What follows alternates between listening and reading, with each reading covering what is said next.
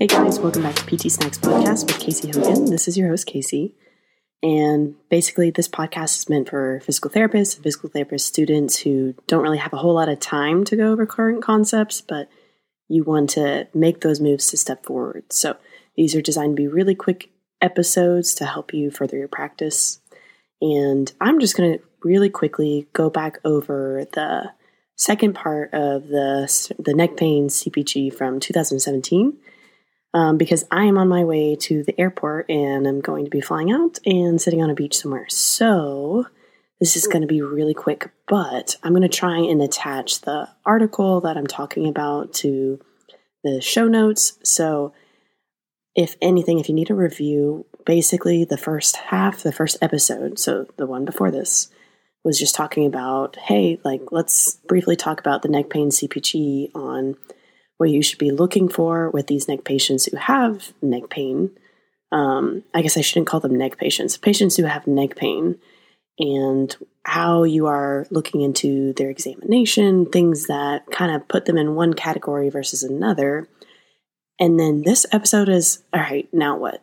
Now, what do we do with these patients? So, what I would do is look at the, the article, and yes, there's a summary page, and it's going to go into how well supported each facet of these treatments are supported by like let's say level a level b that kind of thing.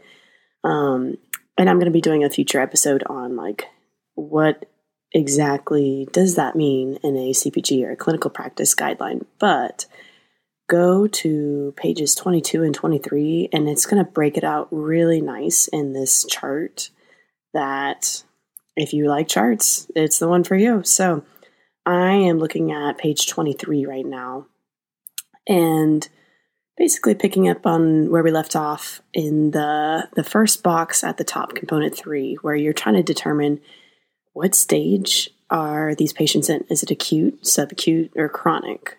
Because if a condition just happened to somebody it's going to alter your treatment a little bit versus oh my goodness they've had this for six months um, they had this happen during COVID and weren't able to come into the clinic. And oh, now things are opening up a little bit more, and here they are in front of you. That's going to completely alter the way that you treat them.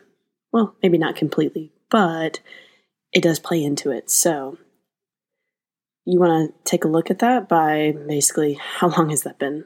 So moving on to component four, you can see they have the groups set up in four main boxes. So as a review, we have neck pain with mobility deficits, neck pain with movement coordination impairments, neck pain with headache, and neck pain with radiating pain. And it's really nice. They've broken it out into acute, subacute, chronic, all across the board. So, starting with mobility deficits, acute, you've got subacute, and you've got chronic. So, what they suggest for your treatment with patients that fit into this category are that if they're acute, manip their spine, manip specifically their thoracic and their cervical, or use immobilization. You want to follow it up with range of motion, stretching, isometric strengthening exercise, and then also like stay active. Don't just guard your neck, move around, um, and do your range of motion and isometric exercise at home.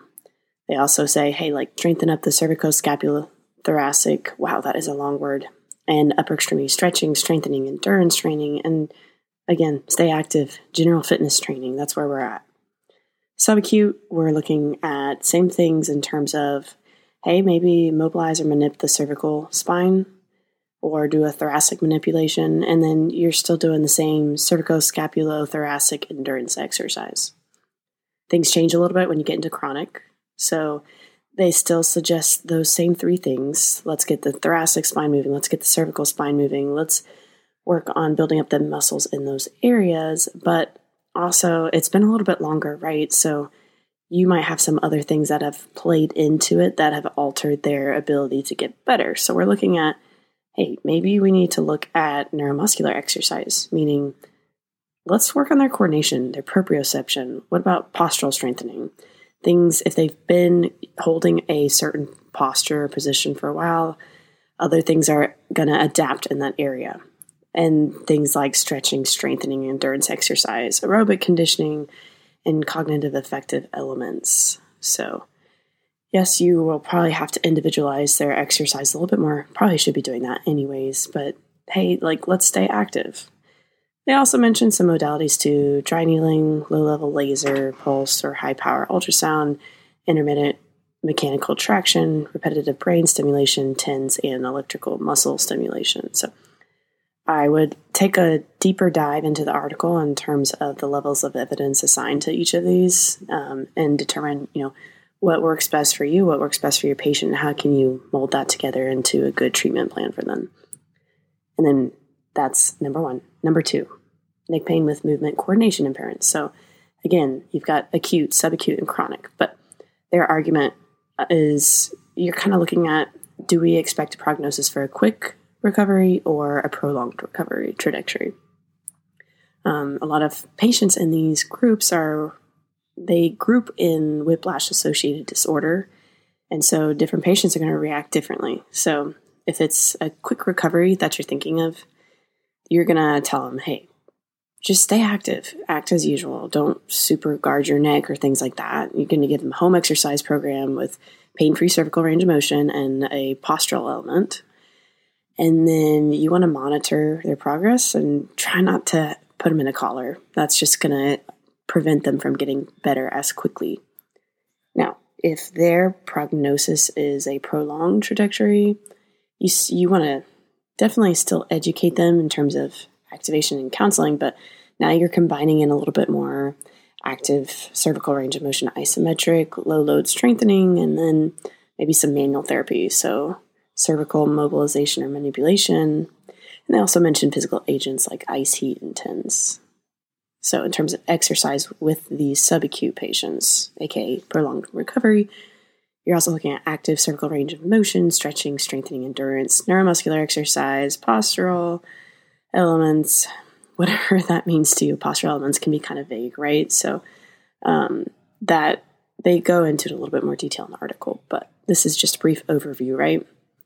Now, for chronic patients in this category, you're going to have to educate them on their prognosis, on encouragement, reassurance. They've been in this a long time, and chances are they've probably been shunted from one medical profession to another, and now they've landed in your clinic. So make sure you address that so that you are managing expectations and also like giving them some peace of mind. That's super important with the chronic pain population. Cervical mobilization and individualized progressive exercise is suggested. So you're looking at strengthen up the cervical region, the scapulothoracic region, you strength, endurance, flexibility, whatever is personalized to that patient that helps them get from where they are to where they want to be. And you may be using cognitive behavioral therapy principles like vestibular rehabilitation, eye head neck coordination, and neuromuscular coordination elements and TENS. Okay, two down, two to go. So, neck pain with headache. They basically, in the acute stage, you're going to give them C1, C2 self snags. Subacute, maybe you're looking at more cervical manipulation mobilization. Maybe things are a little bit more stuck, but you're still going to give them a C1, C2 self snag. Chronic, that's different. You're probably going to have to get things moving a little bit more. So, okay, we're looking at moving the cervical and thoracic spine. You're giving them exercises for the cervical and scapulothoracic region, strength endurance, um, things like that, helping them with biofeedback. Make sure, you know, if you've been having pain for a while, that can kind of just alter how coordinated we are, not in terms of athletes, of course, but like, hey, what, how are we moving before we had this pain? Can we get back to that? And then combining manual therapy and exercise together. So, moving on to neck pain with radiating pain, they pretty much split this down between acute and chronic. So, in acute, let's get them let's get them exercising. Let's get some blood flow. Can we mobilize and stabilize elements? Um, they mentioned the low level laser and then possible short term collar use. Um, for chronic, we're combining exercise, stretching, strengthening elements, and then manual therapy for cervical and thoracic region, whether it's mobilization or manipulation. Um, you got to educate them on, you know, participating in what they were doing before, um, just so they're not like one managing their expectations again, like we mentioned, but also like let's get them moving. Blood flow is so important for most people, but especially these patients. And then they mention intermittent traction. So that's just a really brief, quick and dirty hey, this is a clinical practice guideline for neck pain. Um, look into it more because, you know, obviously certain elements of these have different levels of evidence that support it than others. But at the end of the day, make sure that you're combining evidence based practice with what the patient needs and your expertise too, so that you're, you're basically being helpful to that patient. So let me know if you have any questions. Uh, you can email me at ptsnackspodcast at gmail.com. Check out the website. That's ptsnackspodcast.com. Um, and I would also love to hear what you guys want to hear about so that I'm able to streamline things a little bit better for you and at the end of the day, just be helpful. That's the main goal of this podcast. So, thank you so much for listening. I hope you guys have a great rest of your day. I will be myself at the beach, but until next time.